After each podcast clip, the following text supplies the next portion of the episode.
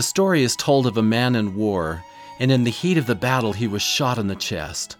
By a miracle, he was spared being killed. As he was taken back to the safety of the nearby camp, he was examined, and he had a small copy of the Book of Mormon he had been carrying in his uniform. They opened the book, and the bullet had penetrated only into about the middle of 2nd Nephi, right in the heart of the Isaiah chapters. It was said that even a speeding bullet couldn't get through Isaiah. Well, let's try to prove that wrong today. Let's have some fun studying these seemingly difficult chapters together. Welcome to Meridian Magazine's Come Follow Me podcast. This is Scott and Maureen Proctor, and we're thrilled to be with you, our dear friends around the United States and the world, and study together these most important chapters. We get so many notes and letters and emails about the podcast. I wish we could talk personally to each one of you. But how about let's just think of this time as if it was just Scott and me and you? We're all just gathered together in your home studying these marvelous scriptures. We know that many of you are listening to this as a family. We admire you so much, especially when you teenagers and even primary age children are gathered with your parents for Come Follow Me.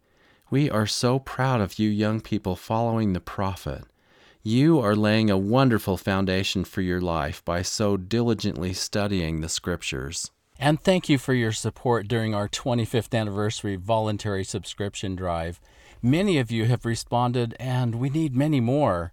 To support Meridian Magazine and this ongoing podcast, go to latterdaysaintmag.com forward slash subscribe. That's latterdaysaintmag.com forward slash subscribe. Or you can send a check to Meridian Magazine, P.O. Box 203, American Fork, Utah 84003. We truly need your support and thank you for those who have responded. Now, let's dive right into these amazing chapters, but let's don't miss a very significant statement that Nephi makes in 2 Nephi chapter 11. He carefully sets forth the law of witnesses, that in the mouth of two or three witnesses will all my words be established. Look how he does this. This is verse 2. And now I, Nephi, write more of the words of Isaiah, for my soul delighteth in his words. For I will liken his words unto my people, and I will send them forth unto all my children, for he verily saw my Redeemer, even as I have seen him. And my brother Jacob also has seen him, as I have seen him. Wherefore I will send their words forth unto my children to prove unto them that my words are true. Wherefore, by the words of three, God hath said, I will establish my word. Then I love what he says at the end of this verse. Nevertheless, God sendeth more witnesses, and he proveth all his words. So we have these three witnesses of the Savior in place Isaiah, Nephi, and Jacob.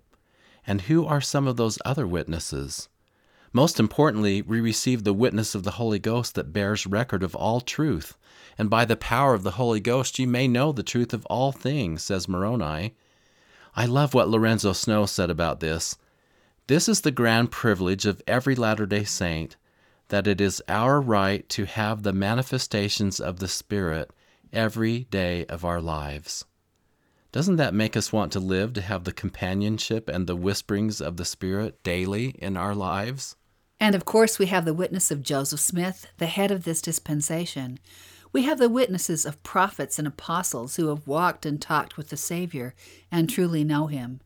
We are able to experience the testimonies of our peers as they witness to us each month in fast and testimony meetings. And we can be witnesses to each other in our homes, husband and wife to each other, parents to children, children to parents. I don't think we do that enough. When was the last time you, as a wife, bore your testimony and witness of the Savior to your husband? Or vice versa.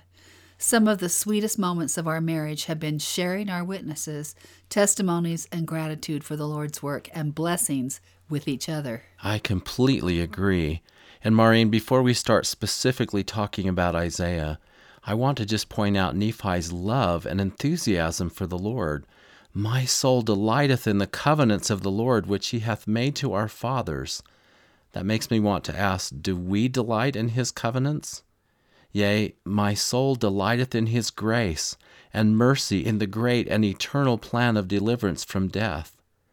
I hope that we too have moments like this in our lives where we rejoice and just glory in the Lord, that we delight in His overwhelming gifts to us. It makes me happy just to think about all this. Now, I have noticed over the years, as I'm sure you all have, that when we get to the edge of this section of 2nd Nephi, which has been fallaciously labeled sometimes the sandbars of Isaiah, many don't even know where to start in their thinking. Some of my students have just said, I just read it to get through it, and then I go on with the things I can understand. Others have said, I don't have a clue what Isaiah is saying. Let's look at some simple things to start with. First of all, there are 1,313 verses that comprise the 66 chapters of Isaiah in the Old Testament, and a full 433 of those verses have been included in the Book of Mormon text. That's nearly one third of all of Isaiah. There is a message right there.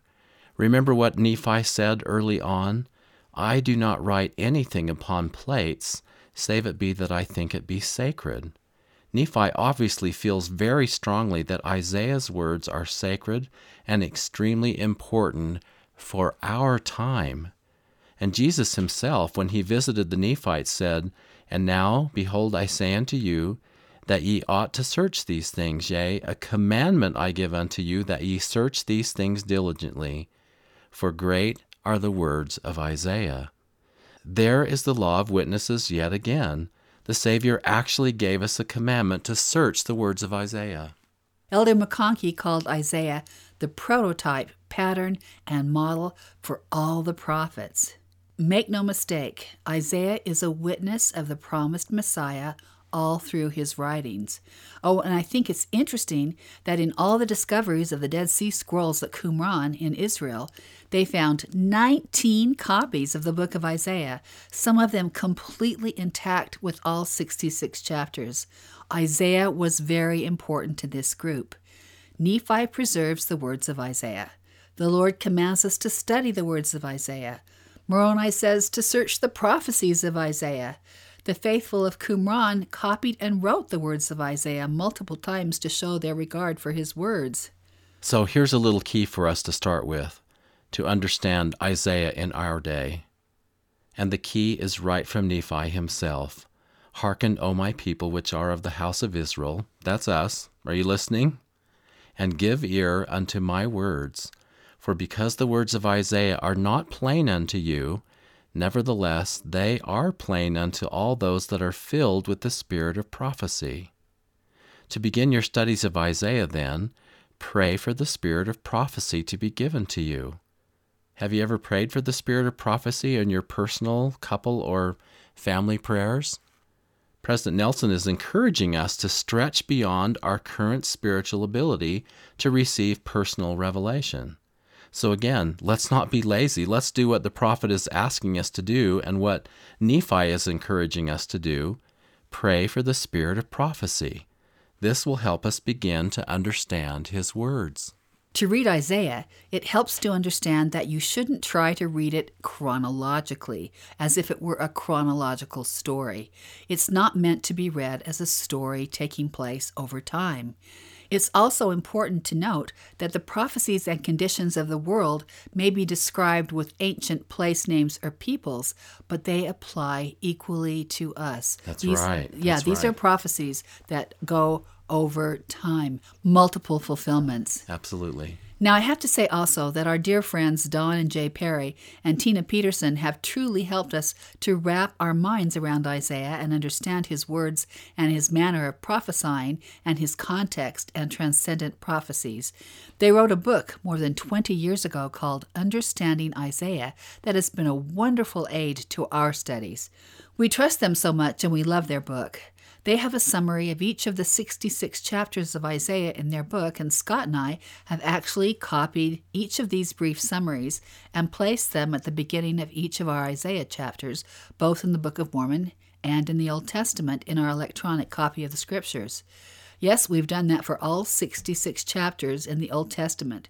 You just put it in as a note, and for all the Isaiah chapters in the Book of Mormon. That little preview of the coming chapter helps us look for the very thing that is going to be talked about. Let me give you an example with what we're looking at in this lesson. Here's the chapter summary from 2 Nephi chapter 12, which is the same as Isaiah chapter 2. Again, this is from the book Understanding Isaiah. Isaiah speaks directly to us.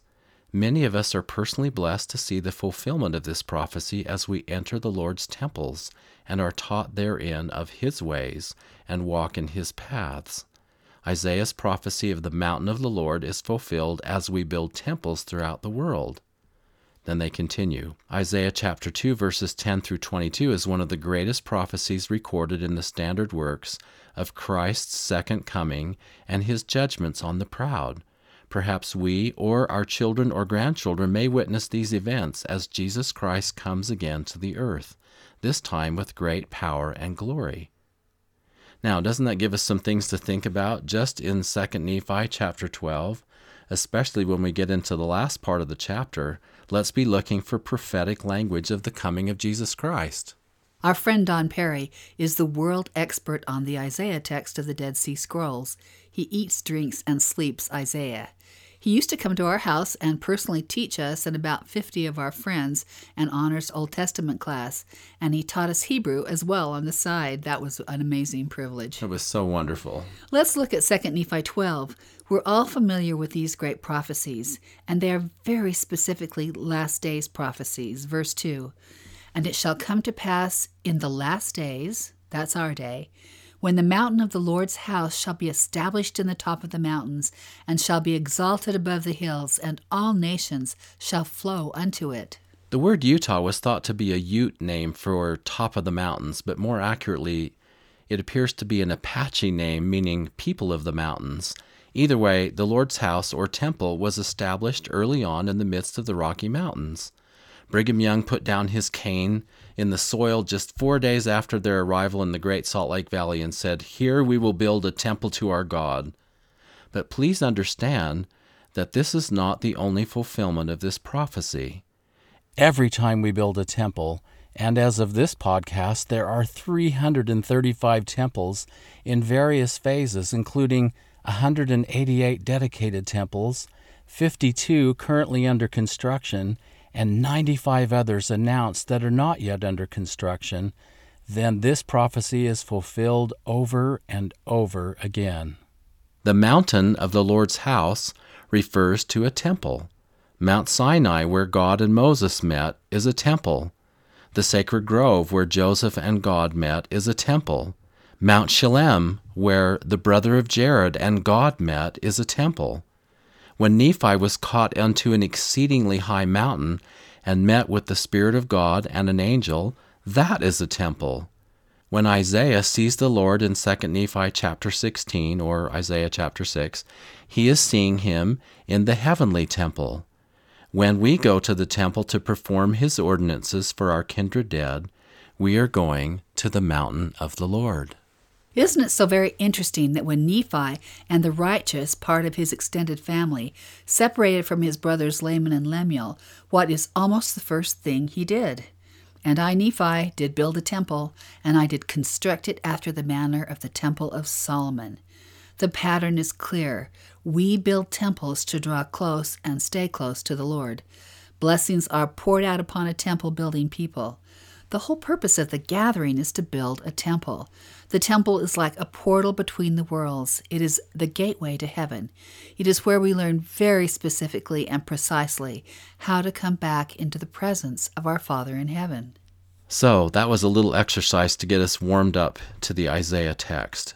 You know, Maureen, I always love to study the meanings of names, especially from the ancient world. Isaiah's name means Jehovah is salvation. How fitting that a man who devoted his life to testifying of the saving power of the Messiah should also have a name that so testified.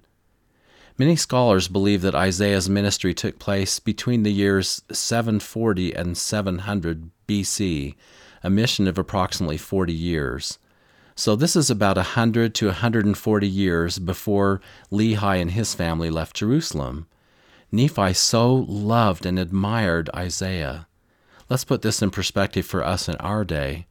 Joseph Smith's ministry was from 1820 until 1844, which is a 24 year period. 100 years later, for us, would have been about the end of World War II.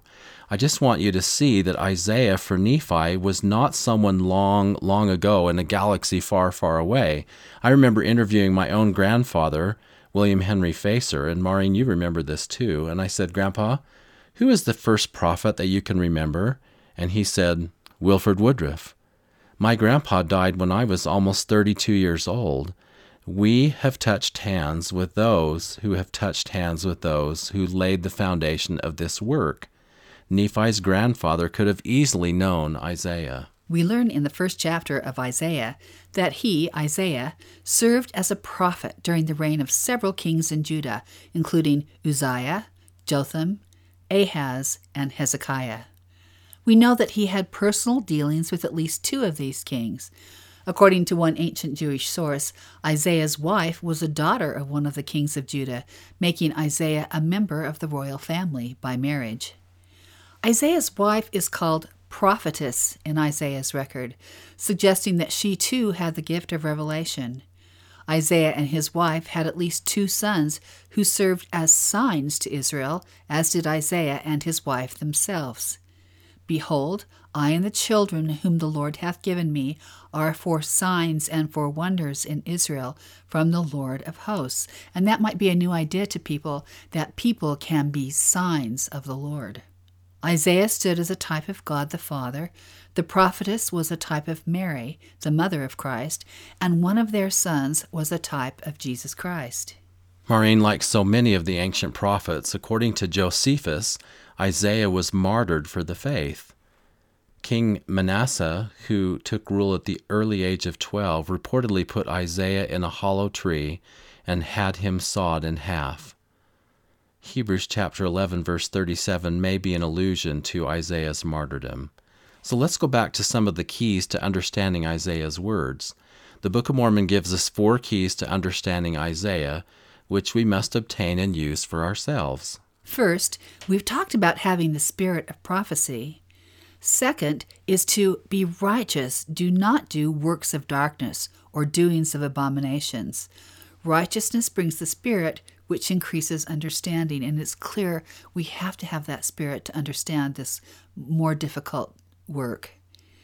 Third, live in the last days when they, Isaiah's prophecies, shall come to pass, for in that day shall they understand them. So we all have this one.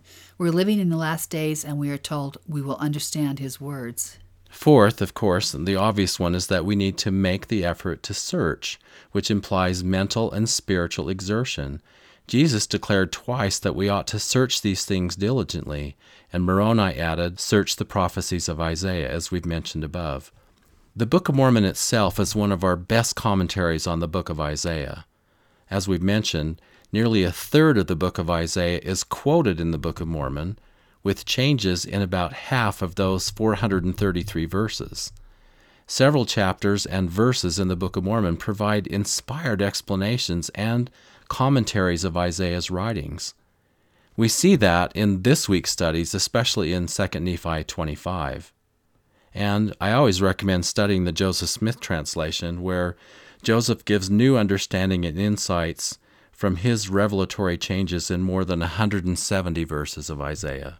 Nephi teaches us that we can better understand Isaiah if we understand the manner of prophesying among the Jews. This manner of prophesying included symbolism and poetic parallelism.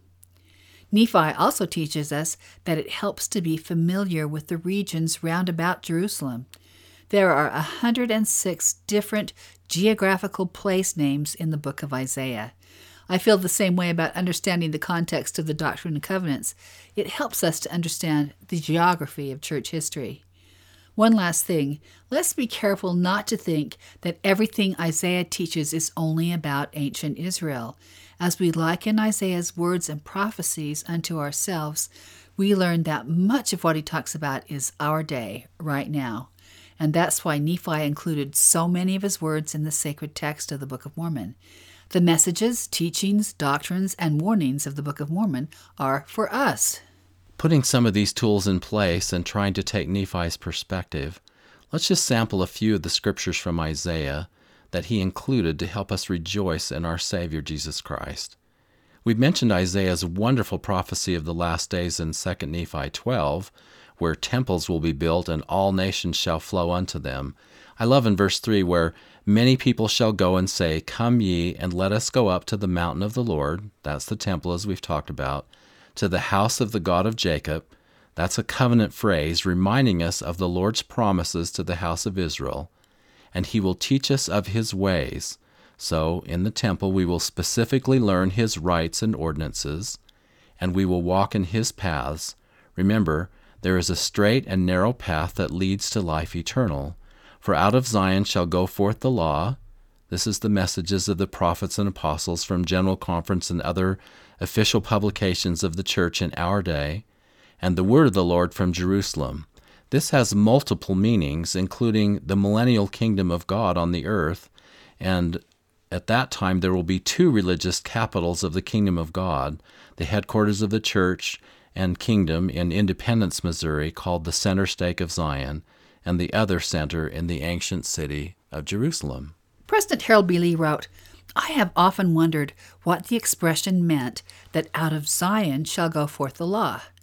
Years ago, I went with the brethren to the Idaho Falls Temple, and I heard in that inspired prayer of the First Presidency a definition of the meaning of that term out of Zion shall go forth the law. Note what they said. We thank thee that thou hast revealed to us that those who gave us our constitutional form of government were men wise in thy sight, and that thou didst raise them up for the very purpose of putting forth that sacred document, as revealed in Doctrine and Covenants, section 101. We pray that kings and rulers and the peoples of all nations under heaven may be persuaded of the blessings enjoyed by the people of this land by reason of their freedom, and under thy guidance, and be constrained to adopt similar governmental systems, thus to fulfill the ancient prophecy of Isaiah and Micah, that out of Zion shall go forth the law and the word of the Lord from Jerusalem. As we turn to the next chapter, 2 Nephi 13, which is Isaiah chapter 3, we get a stern warning, just as the people of Judah and Jerusalem in ancient times, that unless we are obedient to God's laws and commandments, we will suffer the curses and judgments of God. In 2 Nephi 14, which is Isaiah 4, we see the blessings that come to those who survive the judgments of God. We see that God's people are centered in temple worship and as we center our lives in the temple, we center our hearts in the Lord Jesus Christ and his atoning sacrifice. And Scott, it's so interesting to note that when the angel Moroni visited the 17 and a half year old Joseph Smith in September of 1823, he quoted two verses from this fourth chapter of Isaiah. Let's look at those. He quoted verses 5 and 6. And the Lord will create upon every dwelling place of Mount Zion, and upon her assemblies, a cloud and smoke by day, and the shining of a flaming fire by night. For upon all the glory of Zion shall be a defense. And there shall be a tabernacle for a shadow in the daytime from the heat, and for a place of refuge, and covert from storm and from rain. Moroni promised Joseph that this prophecy would soon be fulfilled. This is just too significant to not explore a little deeper.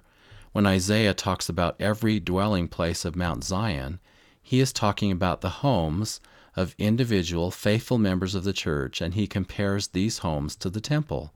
In other words, the faithful and true to the Lord will create homes that are like unto a temple for their families. And he goes further by referring to the ancient symbols of cloud and smoke and fire. In ancient Israel, these were key words for the divine Shekinah, the actual presence of God. That's right, Scott. Remember, we talked about Sinai being a temple, and God appeared to Moses, and he was accompanied by a cloud and smoke and fire. This is not only a symbol of God's presence, but of his protection. These are all part of the great covenants of the Lord to his covenant keepers. Can you see why Nephi would rejoice in the words of Isaiah? as he had come out of a wicked Jerusalem who had turned away from the Lord and lost the divine Shekinah from that first temple. And now Isaiah promises God's presence and protection upon every dwelling place, every home of the faithful. And Maureen, those same elements of a cloud and smoke and fire were associated with Solomon's temple, which is the temple Lehi and Nephi knew before it had become corrupted, and the temple in heaven. The cloud symbolizes the Lord's glory. I feel to rejoice with Nephi in Christ's promises to the faithful. I want to be as faithful as possible in obtaining these same blessings. And we're also reminded of that covenant protection of the Lord, where it says in the end of verse 5 the glory of Zion shall be a defense. The word defense can also be translated more perfectly as canopy or protective covering. And this means that Zion and her inhabitants will be protected by God from spiritual harm the same way that individuals are protected from physical harm by seeking shelter during the heat of the day or in great storms. Nephi is assuring us that God will be with the faithful, He will protect them in every circumstance. His covenant blessings will be upon all the inhabitants of Zion. Nephi is again rejoicing in Christ through the words of Isaiah. Let's look at the last five verses of 2 Nephi chapter 15. You're familiar with them. Here Isaiah prophesies in verse 26 And he will lift up an ensign to the nations from far, and will hiss unto them from the end of the earth. And behold, they shall come with speed swiftly, none shall be weary nor stumble among them. God will raise, and is now raising, an ensign, a flag, a signal to the nations of the earth. That ensign is the true gospel of Jesus Christ, and it waves to all the world. The word hiss can also be translated as whistle, a signal to all the ends of the earth to gather scattered Israel from among all nations. Remember, his sheep hear his voice, and the gospel message will come, signalized unto them by this hiss or whistle, or even by a trumpet. This can come by the voice of the Spirit, by the voice of his humble servants, by the voice of the prophets and apostles, by the voice of the Book of Mormon itself. The Book of Mormon is an ensign to all nations. That's right, Scott. In fact, we learn in 3 Nephi chapter 29 verse 1 that when the Lord sends forth the Book of Mormon to the Gentiles, this is a signal and we can know that the covenant which the Father had made with the children of Israel concerning their restoration to the lands of their inheritance is already beginning to be fulfilled. And also, it's a sure signal assuring us that the words of the Lord, which have been spoken by the holy prophets, shall all be fulfilled. Remember, one of the purposes of the Book of Mormon is to show that the Lord never forgets his covenants. Nephi uses Isaiah as another witness that this is all true, and it causes him to rejoice in Christ and his joyous and perfect plan. 2 Nephi chapter 16 documents the vision of Isaiah as he sees the Lord in his heavenly temple. Isaiah gives his witness of Jesus Christ and declares, Mine eyes have seen the King, the Lord of hosts. This is when Isaiah receives his own mission call to call the people to repentance this mission will last more than 40 years. Isaiah recorded, I heard the voice of the Lord saying, Whom shall I send? Does this question sound familiar? And who will go for us? Then I said, Here am I, send me. This is also familiar language to us from the premortal world.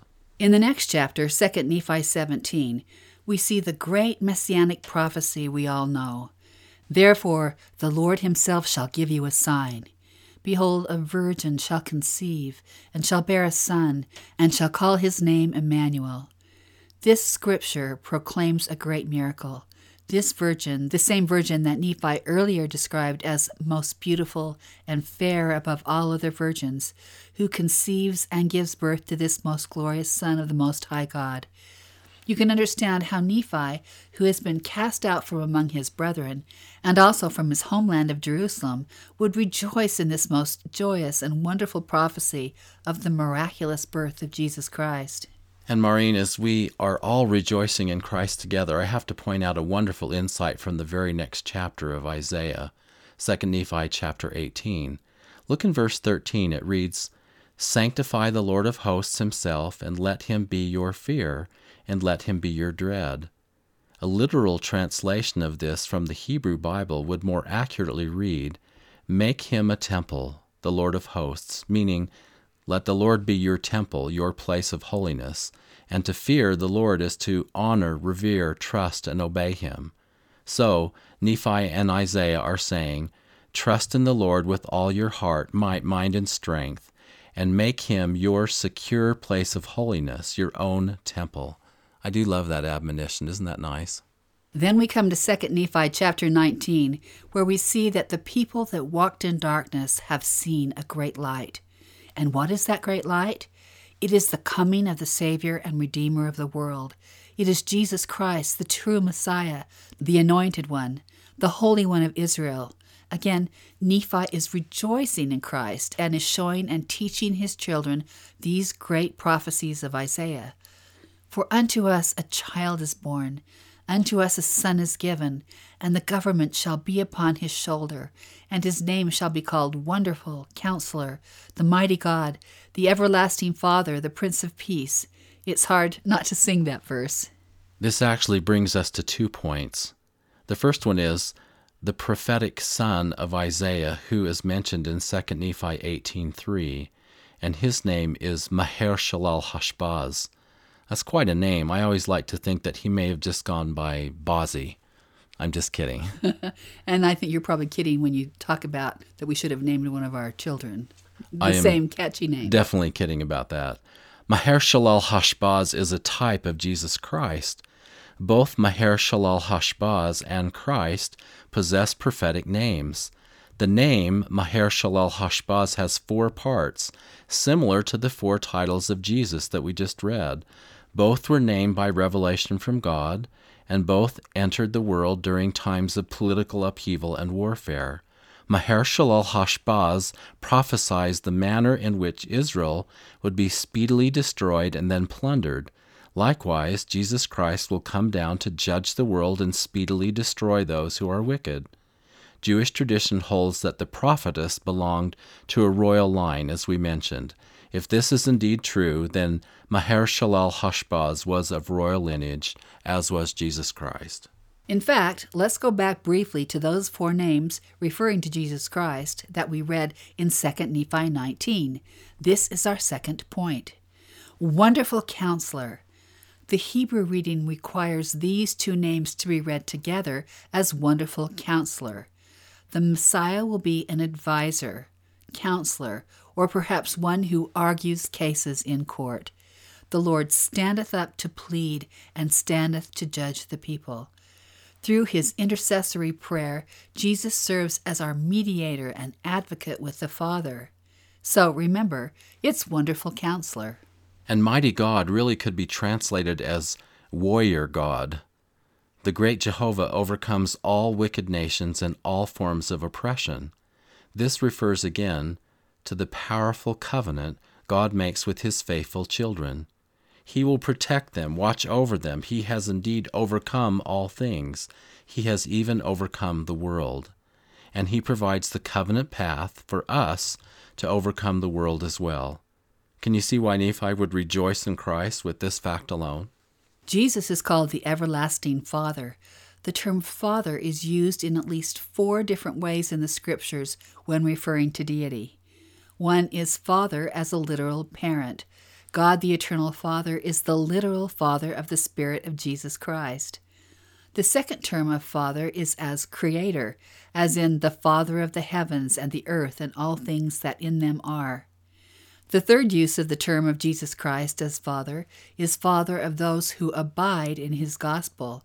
We are born again as we accept and keep His commandments and ordinances, and He becomes our spiritual Father. And the fourth use of Father is by divine investiture of authority. Jesus perfectly represents and is authorized to represent our Heavenly Father in all things with power and authority and might and wisdom. He and the Father are one, and he speaks for the Father by this divine investiture of authority. So, Everlasting Father is a perfect title for Jesus Christ, the Son of God. The last title Isaiah uses is Prince of Peace. Christ is part of God's royal family. He is a prince who shares the throne with the Father, and who serves as King of Kings over a kingdom of kings and priests or righteous saints. He is the Prince of Peace and God of love and peace, who eliminates war and contention and reigns over a peaceful kingdom. The title Prince of Peace perfectly befits our Savior and Redeemer, Jesus Christ. With just these first few references we've discussed in the Isaiah chapters of the Book of Mormon, can you see clearly now why Nephi would exuberantly write, And we talk of Christ, we rejoice in Christ, we preach of Christ, we prophesy of Christ, and we write according to our prophecies, that our children may know to what source they may look for a remission of their sins. Oh, how we all rejoice in Christ! Can you imagine when we see Him again someday? We will only be able to fall down upon our knees and bow before Him with gratitude and joy beyond description. We truly do rejoice in Jesus Christ. That's all we have time for today. The Isaiah chapters are much deeper and more fun than we ever supposed. We could go on for weeks on this material. We can't do that, but you can. Thanks for joining us today. Thanks to Paul Cardall, who provides the music, and thanks to our daughter, Michaela Proctor Hutchins, who edits and produces these podcasts each week. Don't forget to lend your support to our voluntary subscription drive at latterdaysaintmag.com forward slash subscribe. That's latterdaysaintmag.com forward slash subscribe. Next week, our lesson will cover 2nd Nephi chapters 20 through 25 in a lesson entitled We Rejoice in Christ. Thanks for listening. We love you. Have a great week.